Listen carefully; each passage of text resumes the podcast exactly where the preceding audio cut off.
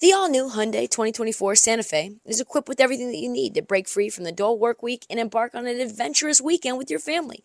The all new Hyundai Santa Fe's features, like available HTRAC all wheel drive, standard third row seating, available dual wireless charging pads, ensure that you can take on any adventure.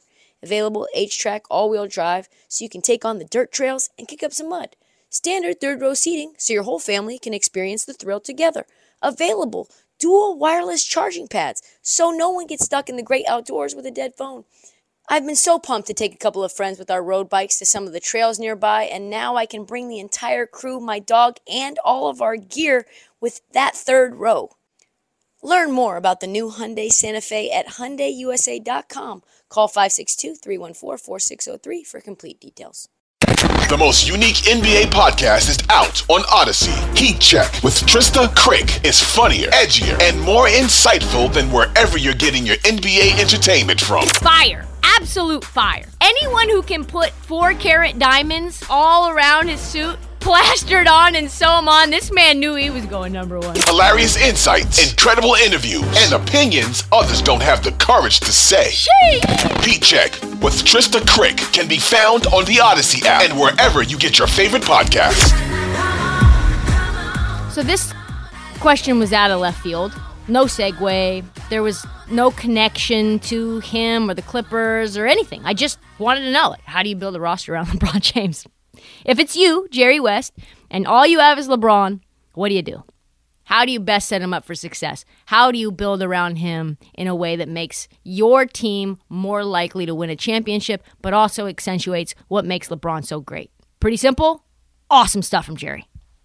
I'm curious about LeBron and him as a style of player. Obviously dominant, that's been said and but if you have LeBron on your team and no one else, what do you think is the best way to build a roster around someone like him or him specifically? Well, again, you know, if you look at him, the thing that makes him too, he hardly misses games because of him. He's one of the smartest players that ever played the game. I think he's better with an open court. I would try to have a team that shooting, uh, that can run, people can run, and that's when he's really greatest. He can attack the rim, he can pick out people on the run. He, that's when he's really dominant. And sometimes when you get bogged down in a half court, if you have another player playing with him, and you know, let's say you're because he's so virtually moving all over the place, you're playing up front on the wing. I think that's hurts him a little bit. You think he would be better in the block? Oh no, no, no, no, no. no. He needs space, and as I say, because of his size and his passing ability, he's one of the true greatest players ever played. He's an iconic figure. He's going to break every record in this league, and he's someone that I greatly admire personally. I do. Uh, it's hard to do what he's done, uh, but he cares about the game, cares about winning.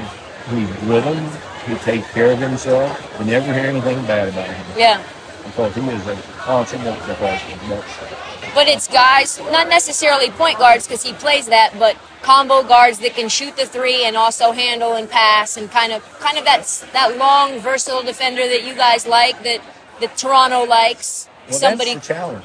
Yeah. That's a challenge because the problem is with a team with him, they're usually drafting very low. Yes. Okay? They don't get in that area where they can find one of those players. It doesn't have to be in the top 10. It could be a little bit later in the draft, early second round. They might find a player like that. Um, and hopefully that will, that will help. It's a, um, it's just a different way of playing. Yeah, it's interesting. Rosters with him on it look different than other rosters that people construct just because of all the unique things that he can do.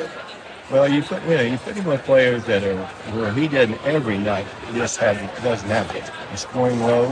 He, he's a lot better that way. And people don't realize how rare and how dependent the people become on players. They just take him for granted, and because he does it every night, and he's unique. But some nights, some nights, regardless of how hard you try to score, some nights you just can't. You can't make shots that you normally make. But he's always going to score because he's going to draw fouls and get to the free throw line. But he's a player that I really greatly admire. He's been doing it for so long, and uh, Yeah. the success he's had. He's, as I say, he's going to break all of it. all the records have been there for a number of years, and that's an amazing tribute not only to his play but his durability. The thing about this clip that was so interesting, not only in the fact that the Clippers' weakness was passing last year, and that was the admission, is that when j- describing John Wall, Jerry says that John Wall is a great guy. But his reputation around those who cover the league is not that.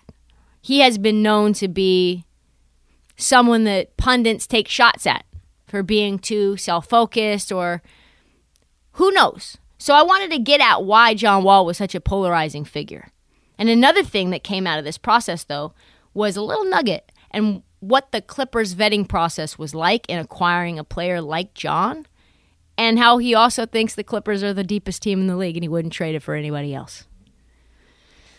John Wall, one of the biggest, I would say, pickups, one of the most interesting pickups that took forever in a day to, to actually come to fruition. A lot of people, I think, thought that deal would get done or that move would get made last year. What does he bring to the team? Well, he brings another guy that really likes to play basketball. He can get in the lane. He'll find our three-point shooters. It's probably weakness in our team last year, passing. He will get us an upgrade in being able to attack the basket. And he's a good guy. Okay, he, he loves to play. And we're just hopeful that he can stay healthy. Watching him work out, he looked fantastic. Great shape.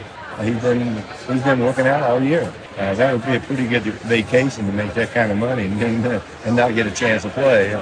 I would have liked it more money. it would have been probably uh, 40, uh, 4,000. you mentioned great guy, and he's a polarizing figure too. There's been people who have said things about him, and I don't know that they necessarily know him. But why do you think there's this like I don't know disparity in terms of the opinion on him as a as a guy? You know what? I don't see it. You know, people can say anything they want to about it. It may not be true. You know, the rumors from an unknown source, which we see all the time. I wish they would identify those sources sometime. It just does not, it's not who he is that we've seen. Uh, players really like him. A lot of our players know him. And so before a player comes somewhere, uh, you know, you, you check with the players, I mean, particularly ones that know him. And uh, all we heard were good things. And all I can go and say, just what your eyes see at that moment is how you know know about him. And he, he's just been really good for us right now. So it's not the start of the season. We will we will see when training camp starts. But we, this is a powerful team. The Clippers are a powerful team. We know uh, from one to thirteen, I would not trade this this team for any team in the. That doesn't mean we're the best team, but I would not trade it for any team in the league. You think they're the deepest team? In league? Right, that's why I say 1 through 13. Yeah. Yes, that's it. Okay, picture this. It's Friday afternoon when a thought hits you. I can waste another weekend doing the same old whatever, or I can conquer it. I can hop into my all new Hyundai Santa Fe and hit the road.